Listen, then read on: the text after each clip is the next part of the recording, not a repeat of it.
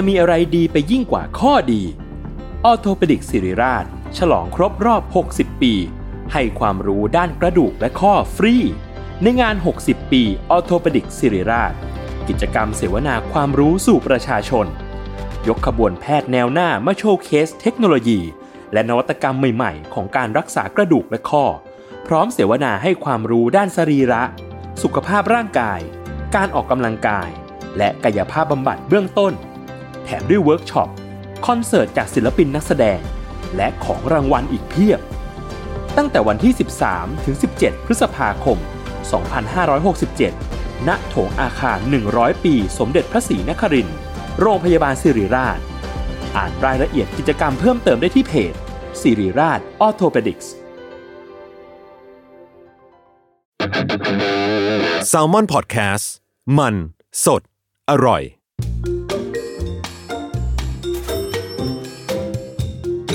สำนักงานคณะกรรมการกำกับหลักทรัพย์ และตลาดหลักทรัพย์ Presents Investing เพราะทุกสิ่งลงทุนได้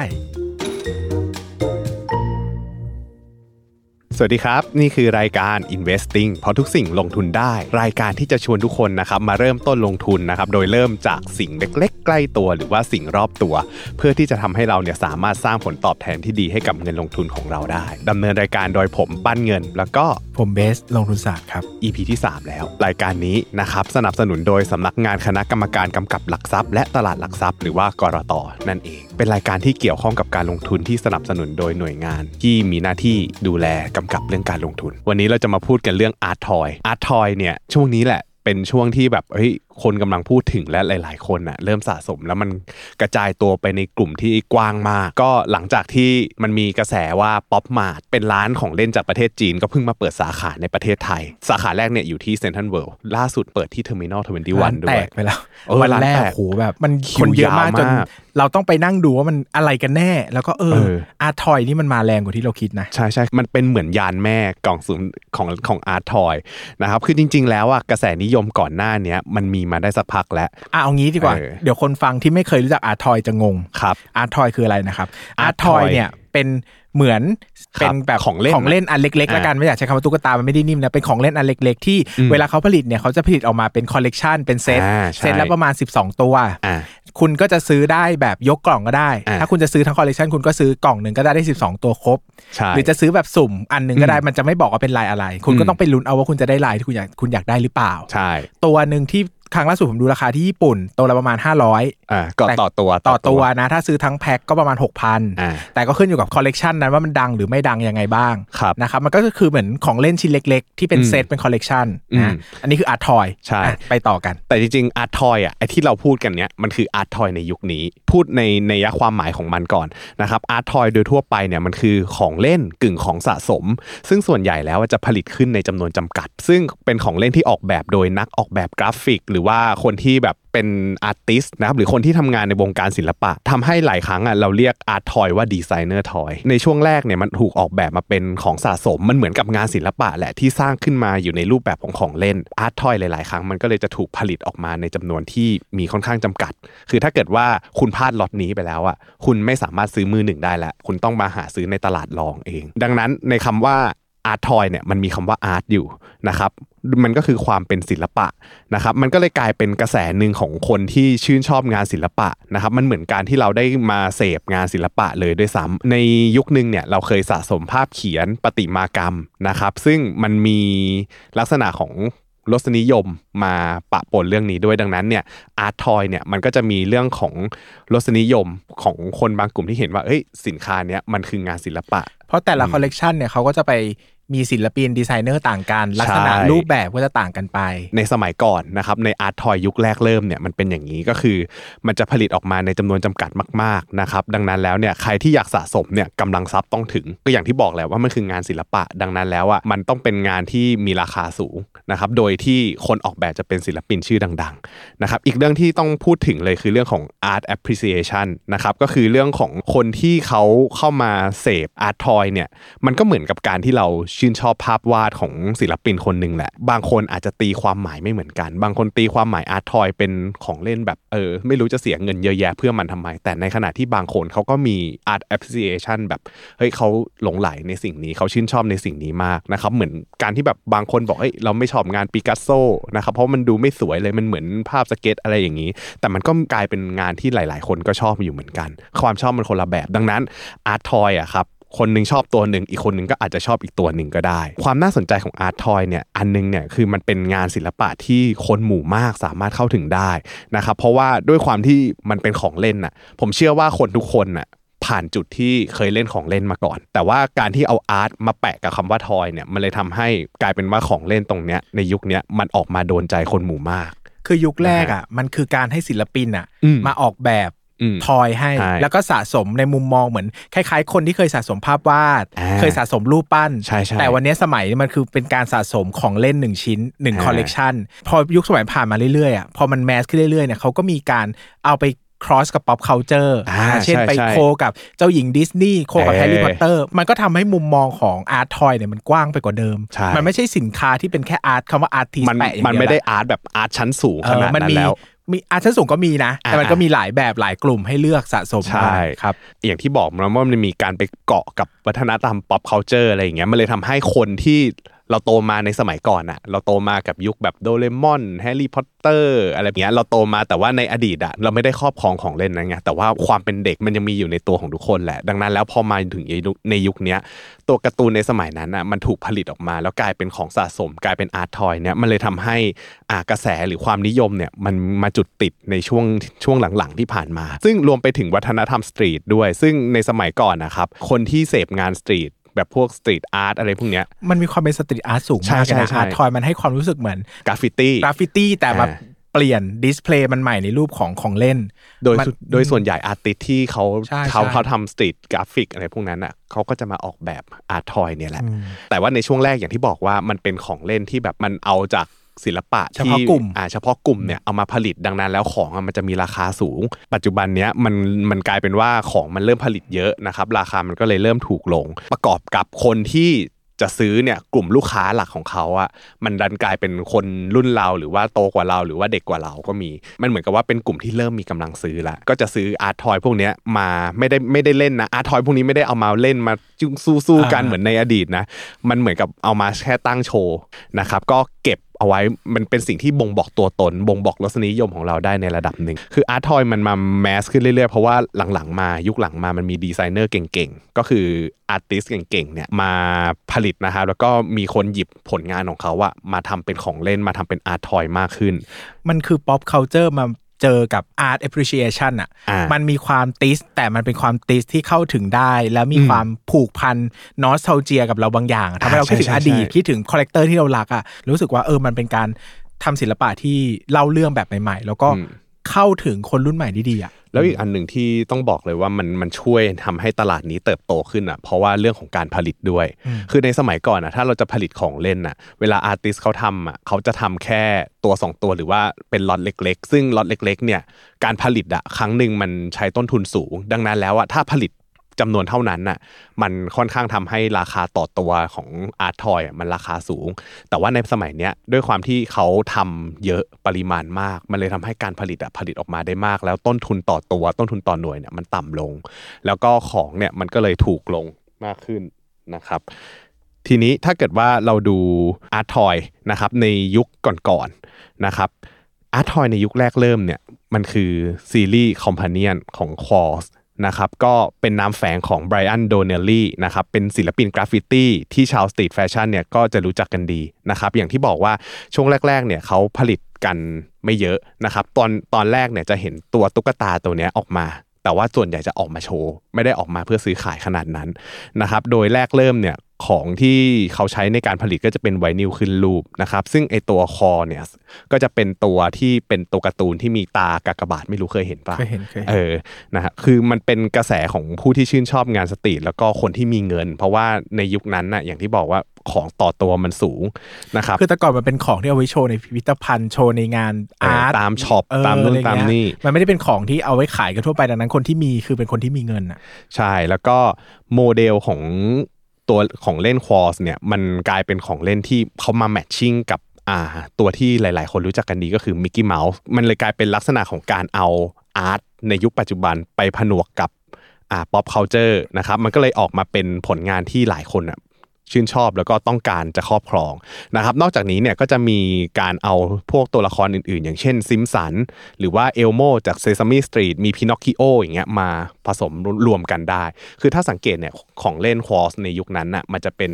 การเอาตัวตัวการ์ตูนในอดีตที่เราตอนตอนเด็กๆคุ้นเคยเออเราคุ้นเคยกันมาดีตีอย่างเงี้ควายมเออเอามาตีความ แต่ในขณะเดียวกัน เขาก็มีการจัดวางความหมายหรือว่าการใส่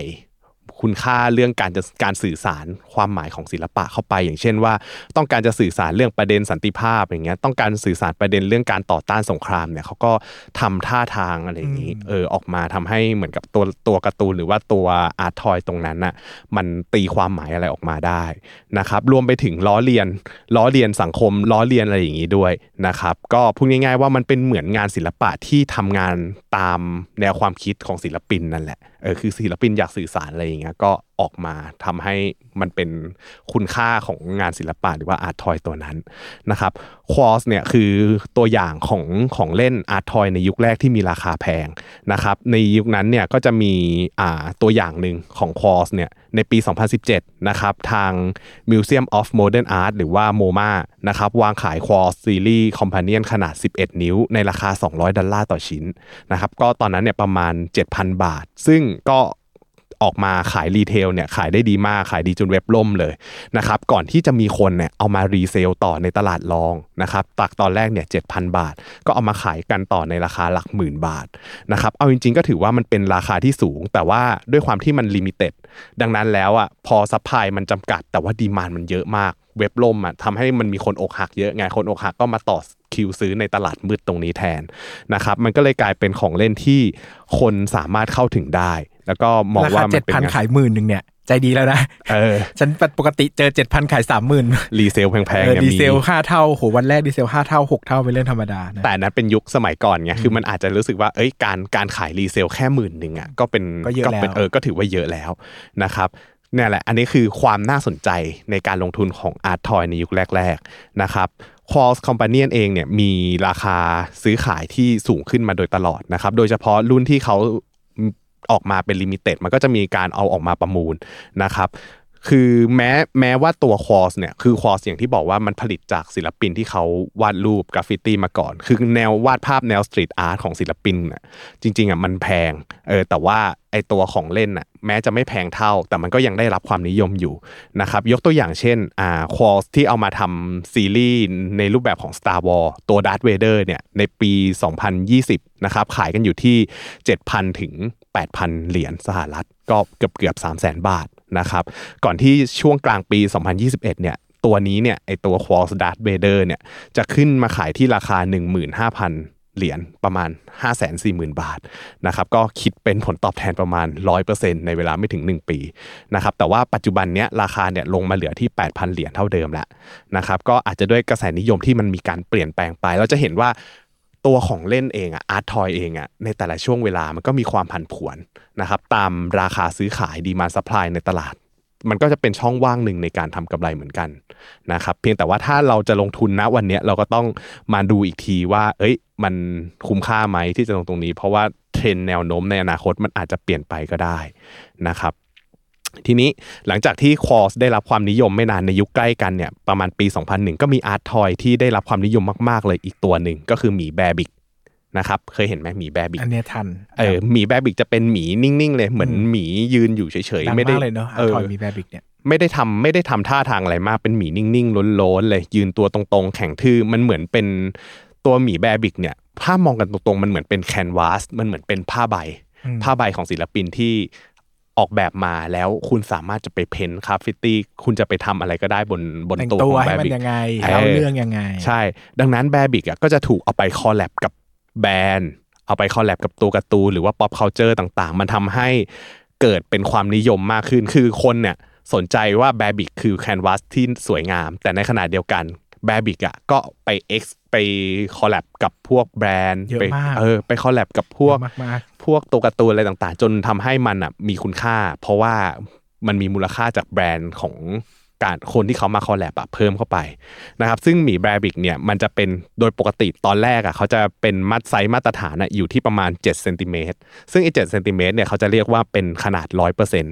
ะครับแต่ว่ามันก็จะมีขนาดไซส์ 50%ก็คือเป็นครึ่งหนึ่งของ7เซนติเมตรก็อยู่ที่ประมาณ4เซนติเมตรนะครับแล้วก็อีกไซส์หนึ่งก็จะเป็น 400%นะครับ400%ก็คือ7คูณ4ก็เท่ากับ 28เซนติเมตรแล้วก็ไซส์ที่ใหญ่ที่สุดคือ 1,000%นะครับก็จะตัวสูงอยู่ที่ประมาณ 70เซนติเมตรนะครับยิ่งรุ่นใหญ่ยิ่งมีขนาดใหญ่แค่ไหนเนี่ยมันก็จะยิ่งมีราคาสูงขึ้นนะครับแต่ว่าโดยโดยที่ปกติไอตัวไซส์7เซนติเมตรหรือว่า 100%เนี่ยมันจะเป็นไซส์มาตรฐานของ art toy ในยุคต่อๆมานะครับแต่ขอพูดถึงแบร์บริคหน่อย ในฐานะที่มันเป็นเคสที่น่าศึกษานะครับมันเป็น art toy ยอดนิยมในยุคก่อนที่จะมีป๊อปมาร์ทหรือว่าของเล่นกล่องจุ่มในสมัยนี้นะครับเคยมีนักวิเคราะห์วัฒนธรรมของเล่นออกมาให้คำนิยาม 3คำถึงของเล่นในยุคนั้นนะว่าทำไมมันถึงได้รับความนิยม คือมันมี 3คำนี้ประกอบกัน 1 เลยคือเรื่อง hype 2เลยคือ limited 3 เลย collaboration นะครับ คือมันมีการสร้างกระแสของคนที่อยู่ในวงการ pop culture ทำให้ของเล่นเนี่ยมันมีพยายามทำให้ของเล่นอะมันมีจำนวนจำกัด พอมันมีจำนวนจำกัดมันเกิดการ collaboration แล้วเนี่ยมันจะเกิดการ hype hype คือคนอะจะตามล่ากันเออดังนั้นแล้วพอมันมีดีมานที่เพิ่มขึ้นเนี่ยไอตัวราคาของหมีแบบิกแต่ละตัวเนี่ยมันก็จะเลยสร้างมูลค่ามีการเขาเรียกว่าเป็น price appreciation ที่แบบ ราคามันเพิ่มสูงขึ้นสูงขึ้นสูงขึ้น มันก็เลยทำให้ผลตอบแทนเกี่ยวกับการลงทุนเนี่ยค่อนข้างดี ถ้าเกิดว่าเราจะลงทุนในสินทรัพย์ หรือว่าสินค้าตัวนี้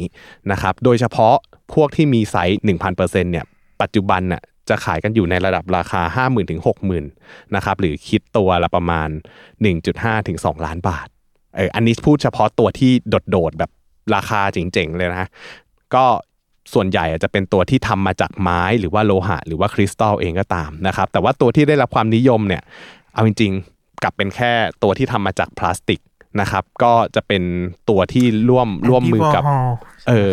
ร่วมมือกับศิลปินอย่างแอนดี้วอร์ฮอลนะครับหรือว่าฌองมิเชลบาสเกียอันนี้ไม่รู้เรียกชื่อถูกเปล่านะครับหรือว่ามีบางอัน X คอลแลบคอลแลบกับแบรนด์ชาแนลนะครับแล้วก็ มีมีแบรบิกกับควอสเองก็ตามก็คือควอสก็คือไอตัวที่เราเคยเล่าก่อนหน้านี้นะครับถ้าเกิดว่าเราลองเปิดดูราคาในเว็บ Stock X เนี่ยจะเห็นว่าไอช่วงที่หมีพวกนี้ได้รับความนิยมในระดับแมสเนี่ยมันจะเป็นช่วงที่อยู่ประมาณปี 2018ถึง2022 ระยะเวลาเพียง 4 ปีอะแบรบิกหลาย ๆ ตัวสามารถทำผลตอบแทนแบบทบต้นได้ถึง 70%ต่อปี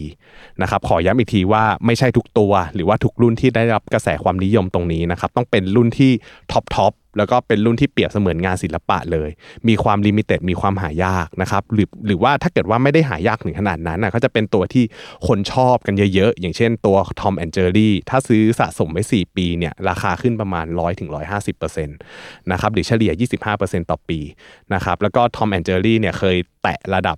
พันเปอร์เซ็นต่อตัวด้วยนะครับแต่ว่าปัจจุบันเนี่ยก็มีราคาที่เริ่มปรับตัวลงมาบ้างแล้วนะครับ นอกจากนี้เนี่ยก็จะมีของเล่นตัวอื่นๆ ที่ไม่ได้อยู่ในกระแสหลัก แต่ว่าโผล่มาให้นักสะสมได้เล่นกันบ้างประปายนะครับ แต่ว่าที่ของเล่นที่เล่ามาเนี่ย ปัจจุบันเนี้ยมันราคาปรับตัวลงเนี่ยเพราะว่าตลาด art toy เนี่ยมันมีขนาดใหญ่ขึ้นแล้ว ในขณะเดียวกันก็มีผู้เล่นหน้าใหม่เพิ่มเติมขึ้นมาเรื่อยๆนะครับเรียกว่าตอนนี้มันเป็น wave ใหม่ของการลงทุนใน art toy เลยก็ได้นะครับเคยเล่นอาร์ทอยในยุคก่อนๆบ้างไหมพี่ ไม่เคยเลย เราอาจจะเป็นคนไม่อินแบบบิกด้วยมั้ง คือเราเห็นแบบิกมาตั้งนานมากนะแต่เราแบบไม่ได้ชอบอะเออมันมันอาจจะไม่ได้ทำงานกับเราเราก็เลยเฉยๆแต่ป๊อปมาเนี่ยทำจริงเหรอป๊อปมาเนี่ยชอบแต่ก็ยังไม่ได้ซื้อนะรู้สึกว่าถ้าซื้อจะบานปลายก็เลยพักไว้ก่อนนะครับคือยุคนี้การการซื้อขายของเล่นอะการขายของเล่นอะมันไม่เหมือนกับยุคก่อนนะครับเพราะว่ายุคนี้มันมีกลยุทธ์ใหม่เข้ามาก็คือเรื่องของกล่องสุ่ม นะฮะคืออาร์ตทอยในยุคนี้มันมีคอลเลกชันที่เป็น Blind Box หรือว่ากล่องสุ่มเข้ามากระตุ้น วัฒนธรรมการสะสมให้มีขนาดใหญ่มากขึ้นนะครับของเล่นเพื่อการสะสมหรือว่าตั้งโชว์เนี่ยมันมีขนาดใหญ่เพราะว่ามันมีการเข้ามาของกลไกทางการตลาดใหม่ ๆ เข้ามานะครับในขณะเดียวกันมันก็ช่วยผลักดันให้ผลงานของศิลปินตัวเล็ก ๆ ซึ่ง ตอนแรกอะไม่ไม่เคยมีใครรู้จักเลยนะเขาอาจจะผลิตผลงานหรือว่าวาดรูปอยู่ในพื้นที่ของเขา แล้วพอเสร็จปุ๊บมันกลายเป็นว่าการเกิดขึ้นของอาร์ตทอยยุคใหม่เนี่ย มันมาผลักดันให้เขาอะเข้ามาในที่ที่สว่างมากขึ้น มีคนมองเห็นผลงานเขามากขึ้น รวมไปถึงมันส่งผลบวกให้กับบางคนอย่างเงี้ยผลงานตอนแรกจากที่เคยวาดรูปอะไม่ไม่ได้ดังมาก แต่ว่าพอมา ทำกับอาร์ตทอยปุ๊บกลายเป็นว่ามันกลายเป็นที่นิยมในวงกว้างเลย ในระดับโลกด้วยนะ มันไม่ใช่แค่ในระดับทวีปหรือในระดับประเทศด้วยนะครับพอตรงเนี้ยมันผลักดันปุ๊บมันเลยทำให้ของที่นอกเหนือจากอาร์ตทอยอะที่เขาผลิตออกมา อย่างเช่น พวกสายชาร์จตุ๊กตาผ้าห่มอะไรอื่นๆนานานะครับตรงเนี้ยมันมีมูลค่ามากขึ้นด้วย มันก็เลยเหมือนกับเป็นตัวจุดประกายความหวังในเช็คนี่ในสายอาชีพให้กับตัวของศิลปินเองมันเหมือนเป็นศิลปะแขนงหนึ่งอะเหมือนภาพอืมวาดภาพหล่อรูปปั้นเนอะอันนี้ก็เป็นอาร์ตทอยที่มันค่อนข้างจะเข้ากับคนรุ่นใหม่มากกว่าอืมสมัยนิยมมากกว่า พอมาสร้างชื่อเสียงในตลาดนี้ได้ ตัวแบรนดิ้งของเขาก็ดีไปด้วยนะมันก็สะท้อนกลับไปที่ตัวเขาเองที่เขาสามารถกลับไปทำงานศิลปะแบบที่เขาอาจจะถนัดหรือทำอยู่ก่อนเดิมเดิมอยู่ก่อนแล้ว แล้วก็สามารถต่อยอดแบรนด์ของเขาได้ด้วย ใช่นะครับ ก็จะบอกว่าจริง ๆ แล้วอะไอ้วัฒนธรรมกล่องสุ่มอะ มันมีมานานแล้วนะครับแต่ว่ามันเพิ่งมาได้รับความนิยมคือถ้าสมมุติเราพูดถึงกล่องสุ่มอะเรานึกถึงกาชาปอง กาชาปองถ้าไปเที่ยวญี่ปุ่นเมื่อประมาณหลายๆสิบปีที่แล้ว จริง ๆ มันมีมาก่อนแล้วนะครับโอ้ยแต่ว่าไม่นานมากเออแต่ว่ามันเพิ่งมาได้รับความนิยมก็ตอนที่ Pop Mart ไอแบรนด์ของเล่นสัญชาติจีนอะเริ่มจุดกระแส จากตอนแรกเนี่ยที่ออกคอลเลกชันแรกๆ รู้สึกจะเป็น Molly มั้งเออจะมีตัวละครหนึ่งชื่อ Molly หน้าตาจะเป็น เด็กผู้หญิง ปากโค้งๆปากปากเหมือนเป็ดนะครับตัวเนี้ยออกมาทีเนี่ยมันเป็นที่นิยมของนักสะสมของเล่นทั่วโลกนะครับแล้วก็เวลาที่เขาออกแบบกล่องสุ่มมาเขาก็จะมีตัว Secret เออตัว Secret เนี่ยก็จะเป็นตัวที่แบบใช่หายากหน่อยหนึ่งในเท่าไหร่อะหลายร้อยอะเออหนึ่งหนึ่งในแล้วแต่แล้วแต่คอลเลกชันอ่าแล้วแต่บางตัว collection เขาก็จะบอกว่าเออก็ตัวเนี้ย Secret อีกตัวเนี้ย Super Secret อ่าตัวอ่า Secret อาจจะเป็นหนึ่งในร้อยสี่สิบสี่ก็คือซื้อสิบสองกล่องถึงจะได้ตัวหนึ่งเออ Super Secret ก็จะหายากยิ่งกว่านั้นอีกเออคือความเป็นไปได้มันก็จะไอ้นี่มากขึ้นนะครับอันเนี้ยมันทำให้ตัวคนซื้ออะอยากซื้อเพื่อหา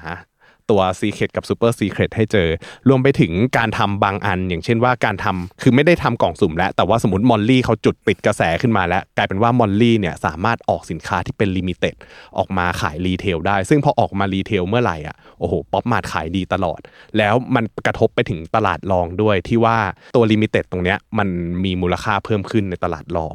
นะครับก็อย่างที่เราเล่ามาเนาะว่า Pop Mart เนี่ยมันก็ไม่ได้ไม่ได้มีแค่ Molly แต่ว่า Pop Mart จะรวมเอาผลงานของศิลปิน street หรือว่าผลงานของศิลปินตัวเล็กๆหลาย ๆ คนเนี่ยเข้ามาผลิตเป็นอาร์ตทอยแล้วก็ของเล่นพวกนี้ก็จะได้รับความสนใจมากนะครับ ซึ่งตัวดังๆของค่ายนี้ก็จะมี Dimooนะครับ Skullpanda นะครับ Hirono Labubu Cry Baby นะครับซึ่ง Cry Baby เนี่ยน่าสนใจเพราะว่าเป็นการออกแบบของคนไทยนะครับ Cry Baby ศิลปินคือคุณมดนิสาสีคำดีนะครับ อันเนี้ยก็จะเป็นศิลปินไทยที่ตอนแรกเนี่ยเขาออกแบบ Cry Baby จน Pop Mart อะติดต่อมา ให้ออกแบบอาร์ตทอยด้วยเออจนพอผลงานเขาดังปุ๊บกลายเป็นว่าคนเข้ามาติดตามคุณมดเยอะเลยนะครับนอกจากนี้ก็จะมี Blind Box ค่ายอื่นๆ อีกไม่ใช่แค่ Pop Mart นะครับที่ช่วงหลังๆมาด้วยความที่พอ Pop Mart มันมาเปิดตลาดแล้วอะมันก็เลยทำให้ของเล่นของกล่องสุ่มแบบอื่นๆอะได้รับความนิยมตามอย่างเช่นค่าย Finding Unicorn ของเกาหลีนะครับที่จะมีตัวละครอาร์ตทอยอย่างพวก ShinWoo อ่า Farmer Bob Molinta นะครับแล้วก็ RiCO อะไรอย่างนี้นะครับอันนี้คือค่ายหนึ่งแต่จริง ๆ มันมีอีกหลายค่ายมากมายเลยนะครับก็ตัวอย่างหนึ่งของกล่องสุ่มเนี่ยที่ผมเอามาด้วยวันนี้ อันนี้ผมซื้อมาที่ผมซื้อมาวันนี้เป็นของ Pop Mart ตัวละครเนี้ยมันชื่อ Zsiga นะครับ Zsiga เนี่ยตอนเนี้ยไม่แน่ใจว่าได้รับความนิยมแค่ไหน มันเป็นคอลเลกชัน We're So Cute เอากล่องไหนอันไหนก็ได้มาให้เธอเลือก อะสมมุติว่าผมให้กล่องนี้พี่นะครับ เราจะมาดูว่าเราแกะแล้วได้ตัวอะไร แกะข้างบนเออการที่ผมซื้อกล่องนี้มาเพราะอะไร เพราะว่ามันเป็นหลักการหนึ่งของการลงทุน คือณวันเนี้ยซิสกาอาจจะยังไม่ได้รับความนิยม ราคาต่อตัวมันอาจจะไม่ได้ถูกมากเฮ้ยพี่ต้องดูข้างๆก่อนเว้ยว่ารู้พี่อยากได้ตัวไหนเดี๋ยวกันนะอะเอออะ VR so cute นะฮะ VR so cute ก็จะเป็นคอลเลกชันที่อ่าเขาจะเอาน้องซิสกาเนี่ยมาใส่ชุดเป็นสัตว์ เป็นตัวอะไรพวกนี้ที่น่ารักน่ารักนะฮะเออฉันได้ซีเครตอะมาพี่พี่ก็อยากได้ซีเคดเลยอะใจผมกล้ามากผมอะถ้าสมมุติไม่ใช่ซีเคดผมอยากได้ตัวอะไรที่เป็นแมว เออ ตัวที่เป็นฮ้ยแต่สลิปก็ปี้น่าแครัทกนะพี่ได้ตัวอะไรแต่นี่อยากอะได้ Dream Made of Paper แต่ม่พี่ได้ตัวอะไรอะ เราได้ Trap Trap Pet Fox Fox อืมอ่าก็จะเป็นกบเฮ้ยน่ารักว่ะเออ ให้ดูเอามาให้ดูคือเนี่ย ไม่ได้เอามาให้เหรอ ปานตัวละสามร้อยกว่าบาทเองให้พี่มาจริงให้ให้ได้อะไรอะ บ้าอ๋อไม่เห็นตัวแรกมีตัวแรกเป็นบอลไหนถ่ายบอลให้เห็นพับชัดๆปี้หน่อยเออ ก็จะเป็นลูกหมาอ๋อเนี่ยตัวนี้มีหัเป็นลูกหมา ใช่ เอออันเนี้ยก็จะเป็นสินค้าคือผมอะรู้สึกว่ามันน่ารัก แล้วมันยังไม่ได้รับความนิยม ถ้าตามหลักการลงทุนน่ะถ้าสมมติว่าเราจะซื้อตัวที่ สมมติว่าวันหนึ่งมันจะขายได้ราคาแพงๆในอนาคตอะมันก็ต้องซื้อตัวที่เรามองเห็น potential มันที่จะเติบโตในอนาคตถูกปะเธอเนี่ยเอมาอเบรกเดอะไอของฉันแล้วถ้าฉันสะสมทันจะทำยังไง ก็ไม่เป็นไรพี่ก็ลองไปดูตัวอื่นได้เออนะครับตรงเนี้ย อันเนี้ยเอามาให้เห็นเอามาให้คนที่ไม่เคยเล่นได้ลองสัมผัสดูว่ามันมีความว้าวอย่างไรแต่ผมต้องบอกก่อนว่าตัวผมเองอะสะสมแต่ผมสะสม SML อ่าอ่า SML ก็จะเป็นตัวของเกาหลีนะฮะ SML จะเป็นตัวละครหน้าโง่ๆหน่อยนะครับ คือที่ที่เราซื้อตัวเนี้ยเพราะว่า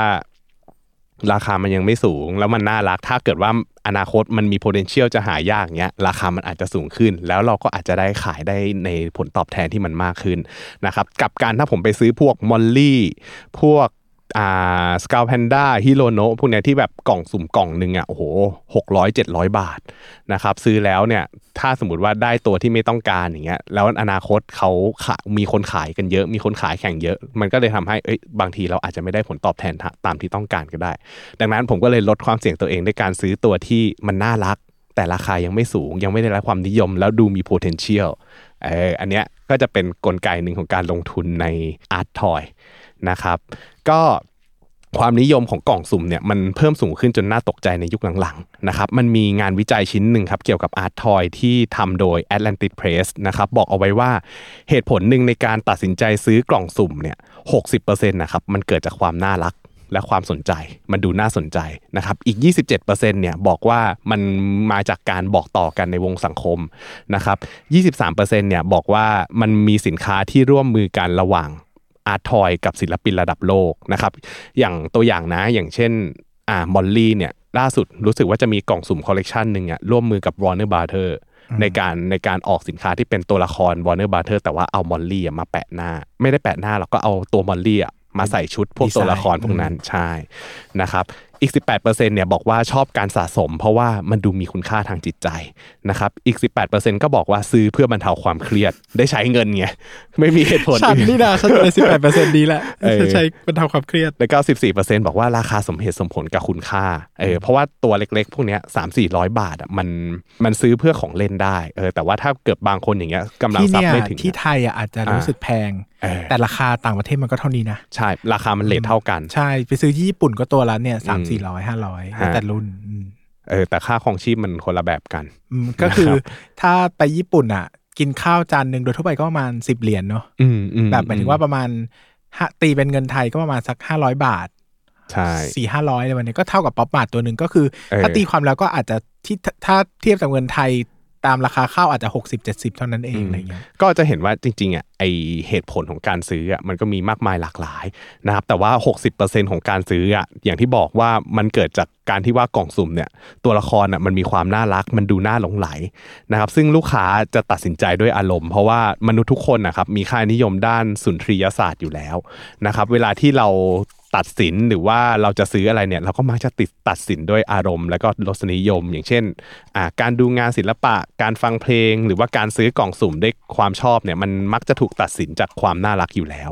นะครับรวมไปถึงมันมีการวิจัยออกมาว่าเรื่องของ The Psychology of Curiosity นะครับจิตวิทยาของความอยากรู้อยากเห็นเนี่ยมันก็ถือเป็นแรงจูงใจหนึ่งที่ทรงพลังสำหรับคนที่อยากซื้อกล่องสุ่มเนี่ยสมมติว่าเราหยิบออกมาดูปุ๊บ เราเห็นว่าไอ้ข้างๆเนี่ยมันมีตัวละครอะไรบ้างที่เราชอบแล้วเราอยากได้นะครับตรงเนี้ยมันก็ทำกระตุ้นความอยากรู้อยากเห็นแล้วก็ ทำให้เราต้องซื้อมันนะครับประกอบกับอยากรู้ว่าเอ้ยวันหนึ่งเนี่ยเราจะได้ตัว Secret หรือเปล่านะครับมันคือกิมมิคหนึ่งเลยนะกิมมิคหนึ่งของกลุ่มอยากได้อะกล่องสุ่มเลย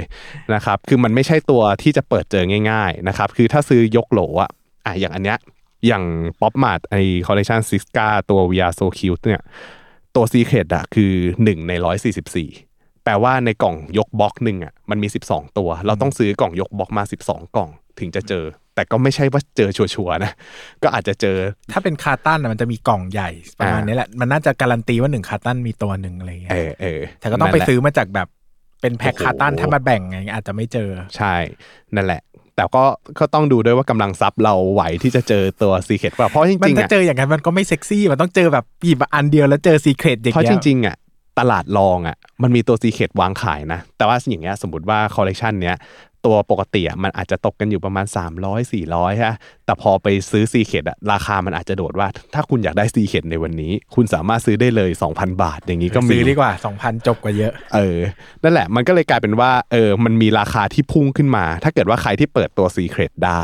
นะครับ อันนี้แหละคือกลไกของ Art Toy ในยุคใหม่ที่ได้รับความนิยมในสมัยนี้นะครับ ซึ่งเดี๋ยวมันก็จะมีความหลากหลายมากขึ้นนะครับของตัวละคร แล้วก็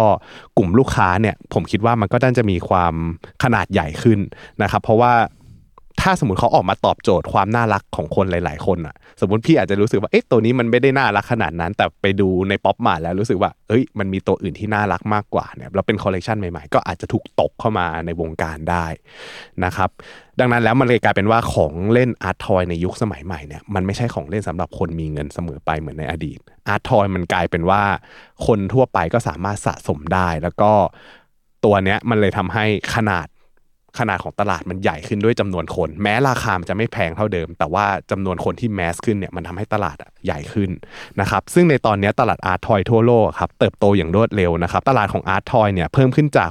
8,700 ล้านดอลลาร์สหรัฐในปี 2015นะครับหรือว่าประมาณ3 0 0แสนล้านบาทเนี่ยมาอยู่ที่ 25,000 ล้านเหรียญสหรัฐ หรือว่า 9 แสนล้านบาทในปี 2022 นะครับ โดยที่เขาก็มีการคาดการณ์ว่าตลาดเนี้ยจะมีมูลค่ามากถึง 70,000 ล้านดอลลาร์ในปี 2028 นะครับ หรือประมาณ 2.5 ล้านล้านบาทนะครับ คือถ้า 2.5 ล้านล้านบาทเนี่ยอยากรู้ว่ามันสูงแค่ไหน มันสูงเกือบเท่ามูลค่าอุตสาหกรรมท่องเที่ยวไทยก่อนช่วงโควิดเลยนะครับแต่อันนี้เป็นระดับโลกนะทั้งโลกเออทั่วทั้งโลกนะครับ ถ้าเกิดว่าคิดผลตอบแทนเฉลี่ย ถ้าเกิดว่าเราคาดการณ์ว่าตลาดมันจะโตไปถึงตรงนั้นได้จริงๆเนี่ยอัตราการเติบโตเฉลี่ยต่อปีอะ CAGR อะครับมันจะอยู่ที่ประมาณ 22.9%นะครับ 2022 ไป 2028 ตลาดโตดีมาก โดยปัจจุบันครับ 80%ของอาร์ตทอยทั่วโลกเนี่ยผลิตที่จีนนะครับแล้วก็มากกว่า 1 ใน3อะผลิตในเมืองตงกวนนะครับ ส่วนการลงทุนเนี่ยผมบอกไปแล้วว่าอ่าถ้าสมมติว่าเราเราจะลงทุนในอาร์ตทอยเนี่ยเราต้องดูก่อนว่าเฮ้ยรูปแบบอะมันมามันมันดูมีความน่ารัก มันดูมี potential ในอนาคตหรือเปล่านะครับถ้าสมมติว่าเราซื้อตัวที่มันแมสอยู่แล้วราคาสูงอยู่แล้ว มันก็เหมือนเราไปซื้อหุ้นในราคาที่มันสูงอยู่แล้วนะครับอัพไซด์มันจะไม่เยอะนะครับแต่ว่าถ้าซื้อตัวที่มี potential แต่ว่าราคายังไม่แพงมากอย่างเงี้ยมันก็อาจจะสร้างผลตอบแทนให้กับเราได้นะครับ ก็ตรงเนี้ย มันด้วยความที่มันมีตลาดรองอะมันเลยทำให้การลงทุนอะมันมีความเป็นไปได้มากขึ้นนะครับ ตอนนี้ตลาดรองของอาร์ตทอยเนี่ยโอ้โหสะพัดเลยนะ คือมันไม่ใช่แค่ว่าคนซื้อกล่องสุ่มมาแล้วได้ตัวที่ซ้ำหรือว่าได้ตัวที่อ่าไม่อยากได้แล้วเอามาขาย แต่มันมีการ pre order มันมีการ resell แค่ตัวกล่อง มันมีการ resell ตัว limited เยอะแยะมากมายเลยนะครับอุ้ยเราเปิดเนี่ยเรา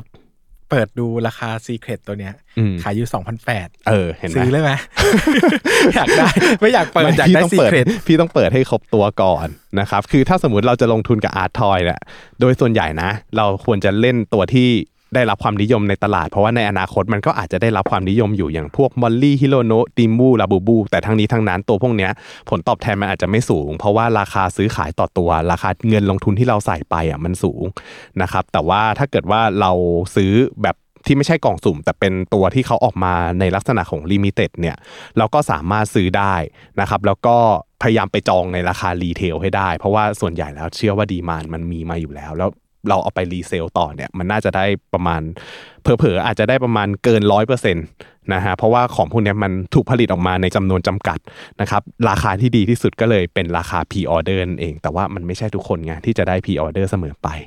นะครับแล้วก็ความเสี่ยงหนึ่งก็คือเรื่องของเทรนด์ในอนาคตเทรนด์มันไม่แน่นอนของศิลปะหรือของเล่นเนี่ยมันก็คือความชื่นชอบความนิยมชมชอบของตัวบุคคลของแต่ละคน วันนี้คนอาจจะชอบ Molly Dimoo ไม่แน่นะ วันข้างหน้าคนอาจจะมาชอบซิสกาที่เราเปิดกันอยู่ก็ได้เออมันก็อาจจะมีซื้อนะสองพันแปดอนาคตสองหมื่นแปดป่ะเออไม่แน่นะเพราะขีดว่าเส้นใต้นี่เราไม่ได้แนะนำซื้อถือหรือขายอาร์ตทอยนะครับครับเราคุยกันยกตัวอย่างให้ดูนะครับใช่เราเราหยิบมาเป็นเคสตัดดี้เฉยๆนะครับนะครับ ก็ประมาณนี้แหละก็สำหรับคนที่อยากจะลงทุนนะฮะก็ลองศึกษาเรื่องทุก ๆ อย่างผมว่ามันต้องมีการศึกษา เทรนด์แล้วก็ศึกษาแนวโน้มในอนาคตอยู่เสมอ เพราะการลงทุนอะมันคือการที่เราซื้อของในวันนี้ เพื่อที่จะหวังผลตอบแทนจากมันในวันข้างหน้านะครับก็ต้องมองหาจังหวะซื้อขาย แล้วก็ช่วงเวลาซื้อช่วงเวลาขายที่เหมาะสมด้วยนะครับก็อย่าลืมนึกถึงมูลค่าที่แท้จริงของมันนะว่าจริง ๆ แล้วอะมันก็คือของเล่นนะที่ได้รับความนิยมในช่วงหนึ่งที่ราคามันอาจจะถูกปั่นเกินมูลค่าของของเล่นทั่ว หรือว่าอาร์ตทอยทั่วไปก็ได้นะซึ่งผมพยายามจะ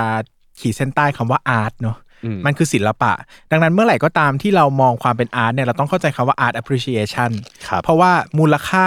ของคนตีความอาร์ตในแต่ละชิ้นเนี่ยมันไม่เหมือนกันเนอะวันนี้คุณอาจจะรู้สึกว่าอาร์ตทอยตัวหนึ่งสามร้อยไม่แพงอืมแต่อนาคตก็อาจจะคิดว่าอาร์ตทอยตัวหนึ่งสามร้อยเป็นเรื่องที่แพงก็ได้ใช่ดังนั้นเนี่ยความการตีความของตลาดหรือความพึงพอใจเนี่ยไม่ได้เหมือนกันนะครับ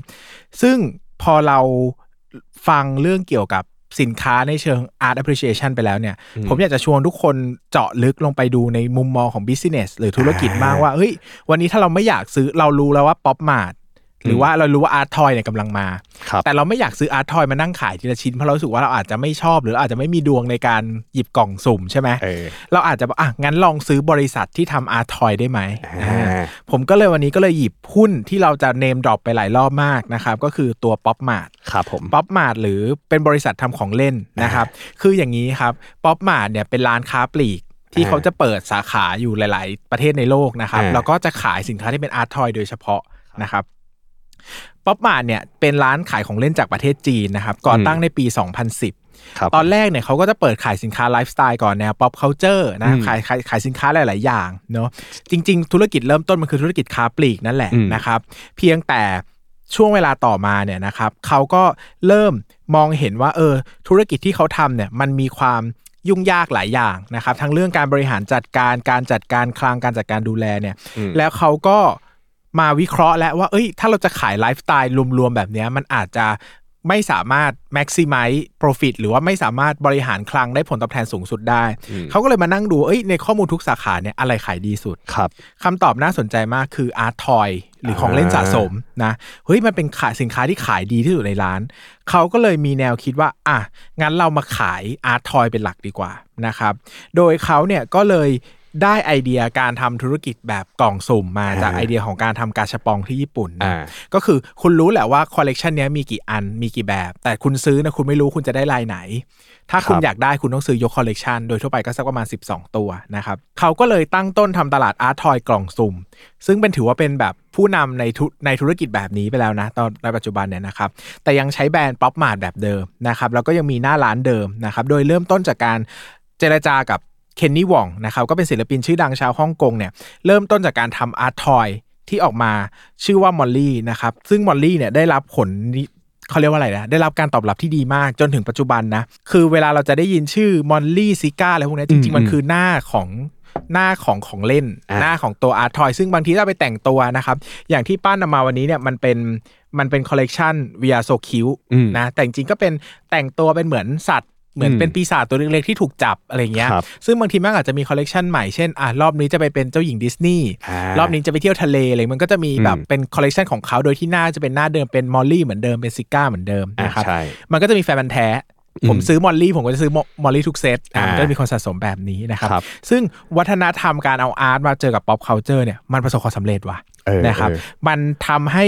เขาเนี่ยเริ่มเห็นทางแล้ว แล้วก็บริษัทเนี่ยก็ร่วมมือกับศิลปินอีกหลายคนเลยครับนะครับแล้วก็นอกจากทำกับศิลปินนะก็ยังไป co ทำเป็น partner กับแบรนด์เออที่เป็นถือลิขสิทธิ์ระดับโลกนะอืมยกตัวอย่างสปอนจ์บ็อบ นะครับหรือแฮร์รี่พอตเตอร์เนี่ยเด่นอืมมาก ถ้าเข้าไปในป๊อปมาร์ทเนี่ยผมว่านะวันนี้เข้าป๊อปมาร์ทนะกลุ่มที่โดนตกแรก ๆ ก็คือเจ้าหญิงดิสนีย์กับแฮร์รี่พอตเตอร์ใช่ใช่เพราะใช่มัน mass มากมัน mass มาก คุณเดินอะไรแล้วคุณอาจจะยังไม่อินกับ art มาก คุณเจออมเซตเนี่ยคุณต้องrelate อะอืมแล้วเขาเลือกเก่งคือเขาเลือกแบบวิธีการดีไซน์ art ของเขามันไม่ได้โหลอะเขาเอาเออหน้าตัวน้องคนนั้นไปใส่กับเรื่องราวนี้ มันมีอืมก็มีอืมความแปลกใหม่ดีนะครับฮะ ซึ่งบริษัทเนี่ยก็ร่วมมือกับหลายหลายคนเลยนะ Walt Disney Universal Studio นะครับอืมแล้วก็ผลิตของเล่นแบบเนี้ยเนี่ยในแบรนด์ Pop Mart เงี้ยมาเรื่อยครับๆนะครับแล้วก็ขายดีมากนะจดทะเบียน IPO เข้าตลาดหุ้นฮ่องกงอ่าด้วย ticker 9992 นะครับในครับปี 2020เออซึ่งโหผมไปนั่งอ่านตัวงบการเงินของเขามาเนี่ยค่อนข้างที่จะน่าสนใจมากอืมนะครับ งบการเงินของเขาเนี่ยผมยก เป็นตัวเลขคร่าวๆนะครับว่าครับอย่างตัว revenue เนี่ยนะครับอืมมันมาในหน่วยที่เป็นใช้หน้าหยวนไชน่าหยวนนะครับ ก็น่าจะเป็นหลักล้านล้านครับล้านนะครับ ก็ล้านไชน่าหยวนนะครับ revenue ในปี 19 นะ เริ่มต้นจากปี 19สองพันนะครัสิบบเก้าอ่า2019 อยู่ที่ 514อ่า2023 5,000 สิบ10เท่าเท่าโดยประมาณกลโคตรมโหดๆคืออาจจะไม่ได้เล่าทุกตัวเลขเพราะตัวเลขมันอืมเยอะแต่ให้เห็นตัวเลขคร่าวๆว่าเฮ้ยถ้าเอา revenue อย่างเดียวเนี่ยที่เป็นจุดสำคัญที่สุดคือท็อปท็อป Top ไลน์อ่าบอกภาพรวมของบริษัทเนี่ยเติบโต 10 เท่าโดยประมาณนะ ภายในเวลา5ห้าปีปี เดือดมากเดือดมากๆโควิดเกี่ยวป่ะไม่รู้นะ หมายถึงว่าพอคนพอคนไม่ได้ไปไหนเงี้ยอืมออใช่ผมว่าเกี่ยว เพราะก็ว่ามีของเล่น เพราะช่วงนั้นพวก Nintendo อะไรพวกนี้ก็เอขายอดีตลาดของเล่นตลาดเออ appreciation art เนี่ยได้รับอืมผลตอบแทนมากขึ้น เพราะว่าคนเครียดคนอยากใช้เงินค้าของอืมอืมสินค้าออนไลน์ขายดีนะครับฮะคราวนี้มาดูฝั่งกำไรนะครับกำไรครับผมเนี่ย เติบโตจากประมาณ 100นะครับไปเป็น100ล้าน619นะครับหลักล้านหยวนเนอะก็ขึ้นมาประมาณ 6 เท่านะครับอืมระหว่างทางก็มีการ fluctuate ขึ้นขึ้นลงลงนิดหน่อยพอขยายความ Pop Mart อีกเนี่ยต้องย้ำอีกครั้งว่า Pop Mart เนี่ยไม่ใช่ธุรกิจผลิตของเล่นเพียงอย่างเดียวอืมรายได้หลักของเขายังมาจาก retail store คือยอดขายหน้าร้านอยู่นะครับก็คือว่าธุรกิจของเขาเนี่ยมีหน้าร้านอยู่ที่ 340 แห่งครับนะครับในจีนเนี่ย120 ล้านฮะนะครับ แล้วก็เขาจะมีแบ่งเป็นหลาย ๆ tier ของเขาที่ขายดีอ่าขายไม่ดีนะคครัรับบผมยอดขายหน้าร้านเนี่ย42เปอร์เซ็นต์อ่ายอดขายออนไลน์ 29เปอร์เซ็นต์อ่าก็มีทั้งแบบของตัวเองแล้วเว็ก็บอีกเว็บตัวเองเว็บตัวเองกับเออเว็บอื่น ๆ นะ ก็ทั่วไปนะมีครับขายในช้อปปีด้วยนะอ่ามีเออเออแล้วก็จะมีแบบที่เป็นแบรนด์ที่เป็นตัวมือหนึ่งอ่า กับแบบที่เป็น resell อ่าใช่เลือกแบบเลือกขายเฉพาะตัวสำหรับคนที่ไม่อยากลุ้นก็เลือกได้ว่าอยากได้ตัวนี้ก็ยอมซื้อแพงหน่อยอะไรอย่างเงี้ยใช่นะครับครับผมแล้วก็มียอดขายจากตู้กดนะครับอืมมี robo shop เนี่ยก็มีกระจายอยู่ 2,000 ตู้ทั่วเออจีนโดยประมาณ robo นะค shop มาที่สยามมาแล้วเหรอมาที่สยามเลยนะ มี robo shop อยู่สองตู้อืมแล้วก็นอกจากนั้นก็มี wholesale ขายส่งก็คืออมขายให้เหมือนขายเหมือนตัวเองในอดีตอะอ่าเพราะตัวเองในอดีตก็คือ Pop Mart ในอดีตก็คือต้องไปรับพวกเนี้ยมาขายอ่าใช่แต่ตอนเนี้ยเป็นทั้งผู้ผลิตและผู้ขายปลีกในยคนเดียวแล้วเออนะครับ สุดท้ายก็คือยอดขาย oversea นอกจีนก็ประมาณ 13%นะครับครับก็เติบโตมาก ยกตัวอย่างเซ็นทรัลเวิลด์เนี่ยวันแรกคือโอ้โหขายร้านโคตรดีแตกถล่มเออทลายโหคนต่อคิวกันมหาศาลนะครับครับซึ่งมาดูในส่วนของตัวงบการเงินละเอียดลงไปหน่อยนะครับ gross อืม profit margin นะครับหรืออัตรากำไรขั้นต้นเนี่ยอยู่ที่ 60%ในปี 2022ครับนะครับ คือตัวนี้เนี่ยได้รับส่วน ขยายเพิ่มมากขึ้น เนื่องจากเขาได้รับ economy of scale ในการผลิต Economy of Scale คือ ก็คือยิ่งเราผลิตมากเนี่ยต้นทุนการผลิตต่อชิ้นมันจะลดลงอ่านะครับดังนั้นเนี่ยตอนแรกอาร์ทอยเนี่ยมันขายอยู่ในวงจำกัด ยอดครับขายไม่ได้เยอะเนอะอืมการผลิตออกมาเนี่ยมันก็ไม่ได้คุ้มทุนหมายถึงใช่ว่ามันก็คุ้มทุนแหละแต่ยิ่งผลิตมากขึ้นเรื่อยๆมันทุนมันก็จะยิ่งต่ำอ่าต่ำลงเพราะต้นทุนต่ำลงมันคงที่ไงต้นทุนมันคงที่มันถูกลงอ่านนะครับดังนั้นเนี่ยต้นทุนคงที่มันคงที่ก็เลยทำให้ต้นทุนถั่วเฉลี่ยต่อชิ้นมันถูกลงครับนะครับดังนั้นเนี่ย แต่พอมาดูตัว operating margin เนี่ย จะยังไม่ได้สูงมาก อ่า เพราะว่าธุรกิจเนี่ยหนึ่งก็คือใช้การตลาดเยอะจริงจริงๆแล้วก็เปิดสาขาเปิดสาขาใหม่ การเปิดสาขาใหม่ตลอดเนี่ยก็ทำให้มีรายแบบมีค่าใช้จ่ายเข้ามาตลอดอืมนะครับ net profit margin เนี่ยอยู่ที่ 20%ครับ จริง ๆ ถ้าเทียบเป็นผลิตและจัดจำหน่ายถือว่าสูงไหมสูงอืมสูงนะ เอายกตัวอย่างง่ายๆ อย่าง7 e เ e ่ e อก็อยู่ที่ประมัน 3-4%อ่านั่นค้าปลีกอะครับปลีก แต่อันเนี้ยข้อดีคือผลิตเองด้วย อ่าใช่มามาจิ้นเนี่ยมาเยอะอยู่ตรงนี้อืมธุรกิจผลิตเนี่ยโดยปกติเนี่ยถ้าขายดีนะมาจิ้นจะเยอะอืมแต่เขาจะมีข้อเสียคือเขาไม่ได้มีหน้าร้านของตัวเองไงแต่กลายเป็นว่าธุรกิจของป๊อปมาเนี่ยทั้งผลิตและมีหน้าร้านของตัวเอง ก็เลยเหมือนทำให้สามารถควบ supply chain ได้ทำให้กำไร 20%เนี่ยถือว่าสูงนะสำหรับผมนะครับอืมโดยภาพรวมนะครับครับผมคราวนี้นอกจาก Pop Mart ที่เป็นกระแสในตลาดตอนนี้นะในตลาด art toy เนี่ยก็ยังมีอีกหลายเจ้าในตลาดนะครับ ไม่ว่าจะเป็นทั้งร้านค้าปลีก ที่ขาย art toy ก็มีนะครับหรือว่าจะเป็นตัวผู้ผลิต art toy ก็มีนะครับอย่างที่บอกไปเมื่อกี้ก็มีแบรนด์บริกอย่างเงี้ยหรือว่าเป็นร้านค้าปลีกเลยที่เอา art toy เข้ามาขายนะครับตามครับหรือบางทีตามห้างสรรพสินค้าเราก็จะเคยเจออยู่ในตามชั้นอยู่ในตามหมวดของเล่นอะตามเซ็นทรัลตามเดอะมอลล์ก็จะมีอยู่นะครับ คราวนี้ก็ถ้ามาพูดถึงความเป็นอาร์ตทอยเนี่ย สมว่าสิ่งสำคัญที่สุดในการวิเคราะห์ธุรกิจแบบนี้คือเออ appreciation จะอยู่นานแค่ไหนเนอะเพราะว่า มันไม่ใช่ของจำเป็นอะเออเออถ้าพูดกันตรงๆคือมันไม่ใช่ของจำเป็นมันไม่ใช่โรงพยาบาล ไม่ใช่ยาอ่าอ่าไม่ใช่ค้าปลีกเนอะเออมันก็คือ appreciation สินค้าคือของเล่นหรือว่าของสะสมของตกแต่งทั่วไปเออมันก็มี appreciation ที่อยู่ไม่นาน ยกตัวอย่างเช่น Furby อ่าจำได้ไหม Furby ก็อยู่ไม่นานอ่าแล้วก็มีเป็นเทรนด์ appreciation ที่อยู่นานมาก เช่นท่องเที่ยวอ่า ท่องเที่ยวสำหรับผมถือเป็น appreciation เพราะว่าคุณไม่จำเป็นต้องท่องเที่ยวก็ได้อ่าอ่าแต่คนไปท่องเที่ยวเพราะว่ามันคือความสุขของคุณอะ มันก็คือการตอบสนองความ passion ของคุณอะ ซึ่งมันก็อยู่มายาวนาน การท่องเที่ยวนี่อยู่มาเป็นพันๆปีแล้วมันก็ยังอยู่ได้ ดังนั้น appreciation แต่ละประเภทเนี่ย เราต้องเข้าใจว่ามันไม่เท่ากันอืมเนาะ ดังนั้นเนี่ยเวลาเราถอยออกมาดูเนี่ย มันก็มองได้ทั้งแง่บริษัท แล้วก็มองได้ทั้งแง่ของนักลงทุนที่จะซื้อซื้อตัวอาร์ทอยเองเนาะอืมอืมมองในมุมบริษัทเนี่ยผมจะพูดอย่างนี้ว่า ข้อดีของการเป็นนักลงทุนคือคุณไม่จำเป็นต้องถือหุ้นตลอดไปอะใช่คุณไม่ใช่เจ้าของอะอ่าดังนั้นคุณไม่จำเป็นจะต้องกังวลว่าอีก 5 ปี 10 ปีข้างหน้ามันจะยังดีอยู่ไหมอ่าถ้าวันเนี้ยมูลค่ามันต่ำกว่าพื้นฐาน คุณก็สามารถลงทุนวันนี้พรุ่งนี้ได้ครับถือไปเมื่อไหร่แล้วคุณเห็นเทรนด์ไม่ดีสถานการณ์ไม่ดีรายได้กำไรไม่ดีคุณก็เปลี่ยนใจอืมได้ไม่ได้มีใครบังคับนะครับอืมหรือว่าอย่างตัวอาร์ตทอยเองที่ปั้นพูดมาตลอดเนอะผมให้ความสำคัญกับ ผมเชื่อว่าสิ่งที่ดีที่สุดในการลงทุน art appreciation อะคือต้อง appreciation ก่อนอ่าคือผมเป็นคนที่ลงทุนใน art appreciation หลาย ๆ อย่างนะแชร์ได้อ่าเช่นผมลงผมอาจจะไม่อยากใช้คำว่าลงทุนใช้คำว่าสะสมดีกว่าครับผมสะสมเลโก้อืมผมสะสมการ์ดโปเกมอนอืมผมสะสมหนังสือเก่าอืมผมเคยซื้อการ์ดโปเกมอนบางใบใบละหมื่นก็มีใบเดียวเออแต่ผมไม่ผมไม่ได้รู้สึกว่าประเด็นสำคัญคือมันมีมูลค่าเสมอเมื่ออยู่ในมือผม เพราะอ่าผมคิดผมเชื่อว่ามันมีมูลค่าหมื่นหนึ่งอืมถ้าคุณซื้อมาด้วยคนชอบอะ มันจะจบต่อให้คุณอ่าไม่ขายคุณก็ไม่ได้เสียหายอะไรอ่าแต่ถ้าคุณซื้อมาด้วยหัวเก่งกำไรอะ ถ้าอ่าคุณไม่ขายอะคุณก็ติดดอย ก็จะเครียดนะดังนั้นน่ะผมเชื่อว่าทุกอย่างอะถ้ามันเริ่มต้นจากความมี appreciation ก่อนจริง ๆ อะอืมมันจะทำให้การลงทุนของเราอะครับมันค่อนข้างจะง่ายแล้วก็สบายขึ้นอืมแล้วก็อย่างที่ปั้นจะเชียร์เหมือนกันเนอะว่า พยายามเลือกซื้อมือหนึ่ง ซื้อราคาพ r ออเดอร์อืมหรือว่าซื้อตัวที่มันยังไม่ได้เฟ้อมากอืมหรือถ้าคุณจะซื้อตัวที่เฟ้อจริง ๆ อะ ก็ซื้อตัวที่มันเป็นพยายามซื้อให้ได้มือหนึ่งหรือพ r ออเดอร์อืมมันปลอดภัยกว่า แล้วราคามันก็ยังเชื่อได้ระดับหนึ่งว่ามันยังมีความสมเหตุสมผลอยู่ แต่ราคา resell พวกนี้มันขึ้นอยู่กับ demand supply มากๆเนอะดังนั้นก็ต้องระมัดระวังแหละอืมใช่ อะไรที่มี supply เหลือมาถึงเราอะแปลว่าเออ demand อื่นนะไม่สามารถดูดซับไปได้ต้องตั้งเออคำถามนะว่าทำไมมันถึงเหลือมาถึงเราได้เอออาจจะนึกออกมันอาจจะแพงเกินไปก็ได้ เพราะว่าถ้ามันอืมราคามันอยู่ในจุดดุลยภาพแล้วมันอาจจะไม่เหลือก็ได้อะไรเงี้ยนะครับอืมอืมนะคราวนี้เราเล่ามาเยอะแล้วนะครับ เราเล่ามาเยอะแล้วแต่สิ่งหนึ่งที่อยากจะ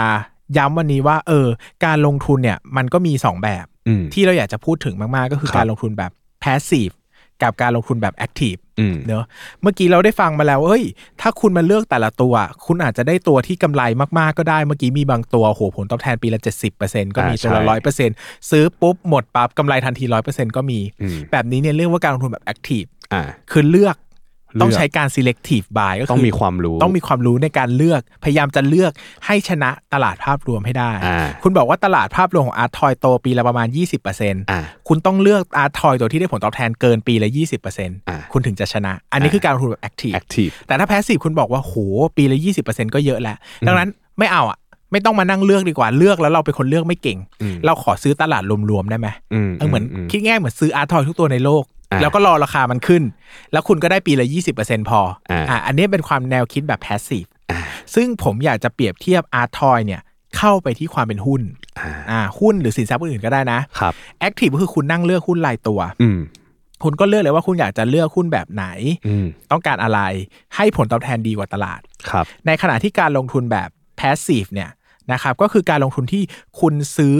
พยายามจะเรียนแบบตลาดอ่าซึ่ง อาจตลาดในประเทศไทยนะครับ ก็มี 2 ตลาดคือเซตกับ Set MAI อ่าฮะเวลาเราจะดูตลาดเนี่ยเราจะเรียนดูสิ่งที่เรียกว่า Index ครับเซตอินเด็กก็คือเอาหุ้นทุกตัว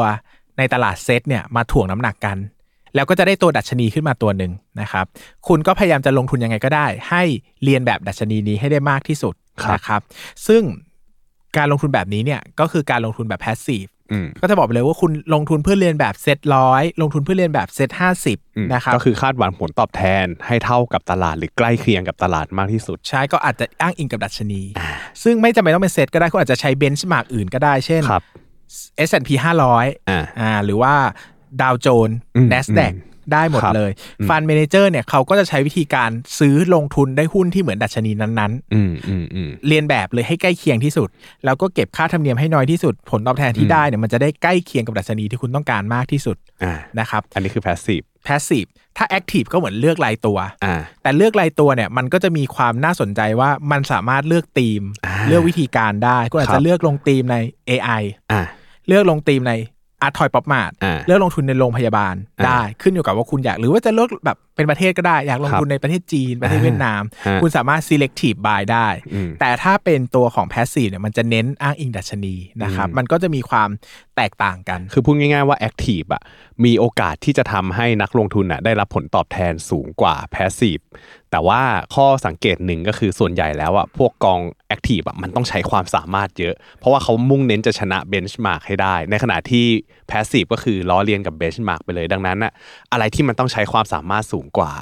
พวกกองทุนพวกเนี้ย มันก็จะเรียกค่าธรรมเนียมแพงค่าบริหารแพงกว่า แล้วก็อีกข้อหนึ่งที่ไม่พูดไม่ได้เนี่ยก็คือว่าอืมจะคนจำนวนมากอยากเป็น active ครับถ้าทุกคนถ้า active ทั้งหมดชนะตลาดได้อืมแล้วใครจะแพ้ตลาดเออถูกปะดังนั้นจริง ๆ ไม่ว่าจะเป็นกอง active ก็จริง มันก็ต้องมีกอง active ที่ชนะตลาด แล้วกองครับ active ที่แพ้ตลาดอ่ามัมันเลยถั่วเฉลี่ยเป็นตลาดตรงกลางให้ passive มาซื้อได้ ดังนั้นสิ่งสำคัญก็คือว่าการเลือก active ฟั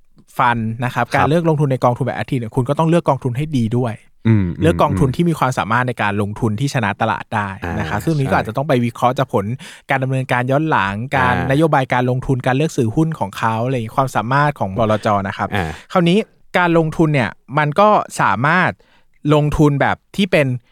แก่นกับเสริมเอาง่ายๆผมพูดเป็นภาษาง่ายๆนะแก่นกับเสริมมันก็อาจจะบอกว่าครับผมตัวแก่นเนี่ยคุณลงทุนเป็น passive ง่ายๆเลยอืมล้อเลียนดัชนีไปเรื่อยครับขอปลอดภัยระยะยาว อาจจะใช้อ่าเป็นพอร์ตเกษียณอ่าพอร์ตที่จะใช้ระยะยาวหน่อย แต่อีกพอร์ตหนึ่งก็คือพอร์ตเสริมครับเหมือนเติมผลตอบแทนเข้ามาอืมแบบว่าเฮ้ยคุณบอกว่าคุณต้องลงทุนเพื่อการเกษียณเนี่ยเดือนละห้าพันอืมทุกเดือนเนี่ยคุณบอกว่าคุณลง passive และการปลอดภัยดีอืมไม่ต้องลุ้นเยอะครับ แต่คุณมีเงินส่วนเสริมอีกเดือนละสองพันคุณบอกว่าเอ๊ะอ่าก้อนเนี้ยอยากจะลุ้นหน่อย อยากจะให้มันอ่ามีมีผลตอบแทนเยอะหน่อย คุณก็เอาสองพันเนี้ยไปลงทุนใน active ก็ได้ คือ passive อะเน้นเอาชัวร์ไว้ก่อนอ่าเน้นเอาชัวร์เน้นเอาชัวร์ว่าอะอย่างน้อยเราได้ผลตอบแทนใกล้เคียงกับตลาดอืมอ่าแต่ว่าactive เนี่ยมันเหมือนกับมันลุ้นเพิ่มว่าเอ๊ะปีนี้เราอาจจะทำผลตอบแทนสร้างความมั่งคั่งอ่าได้อ่าดีกว่าตลาดหรือเปล่าอย่างนี้ นะครับซึ่งจริงๆอะไออย่างที่พี่พี่เบสเสริมมาว่าไอเรื่องของ active เนี่ยจริงๆ มันสามารถเลือกลงได้ แต่ว่าคนที่จะลงทุนใน active fund หรือว่ากองทุนที่ลงลงลงทุนแบบ active อะมันจะต้องมีความรู้ความเข้าใจเยอะอยู่เหมือนกันในเรื่องของเทรนด์อะไรต่างๆ ในระยะสั้นถึงระยะกลางนะครับดังนั้นแล้วเนี่ยถ้าจะวางแผนให้ดีอะมันควรจะต้องเลือกทัมมิ่งกับเรื่องธีมของกองทุนให้เหมาะด้วยนะครับ ก็ถ้าสมมุติว่าโดยส่วนใหญ่อะคนที่อย่างที่บอกว่าอะ นักลงทุนแบบแพสซีฟอะเขาจะลงทุนคอ หมายถึงว่าลงทุนระยะยาวเพื่อให้ผลตอบแทนเป็นไปตามเป้าหมายเนี่ยถ้าเกิดว่าผลตอบแทนระยะยาวเนี่ยเราจะนึกถึงว่าเออเป้าหมายส่วนใหญ่ก็จะอยู่ในระยะยาวเนาะเก็บเก็บเงินซื้อบ้านในอีก 10 ปีข้างหน้า หรือว่าจะเกษียณอายุในอีก 10 ปี 20 ปี 30 ปีข้างหน้า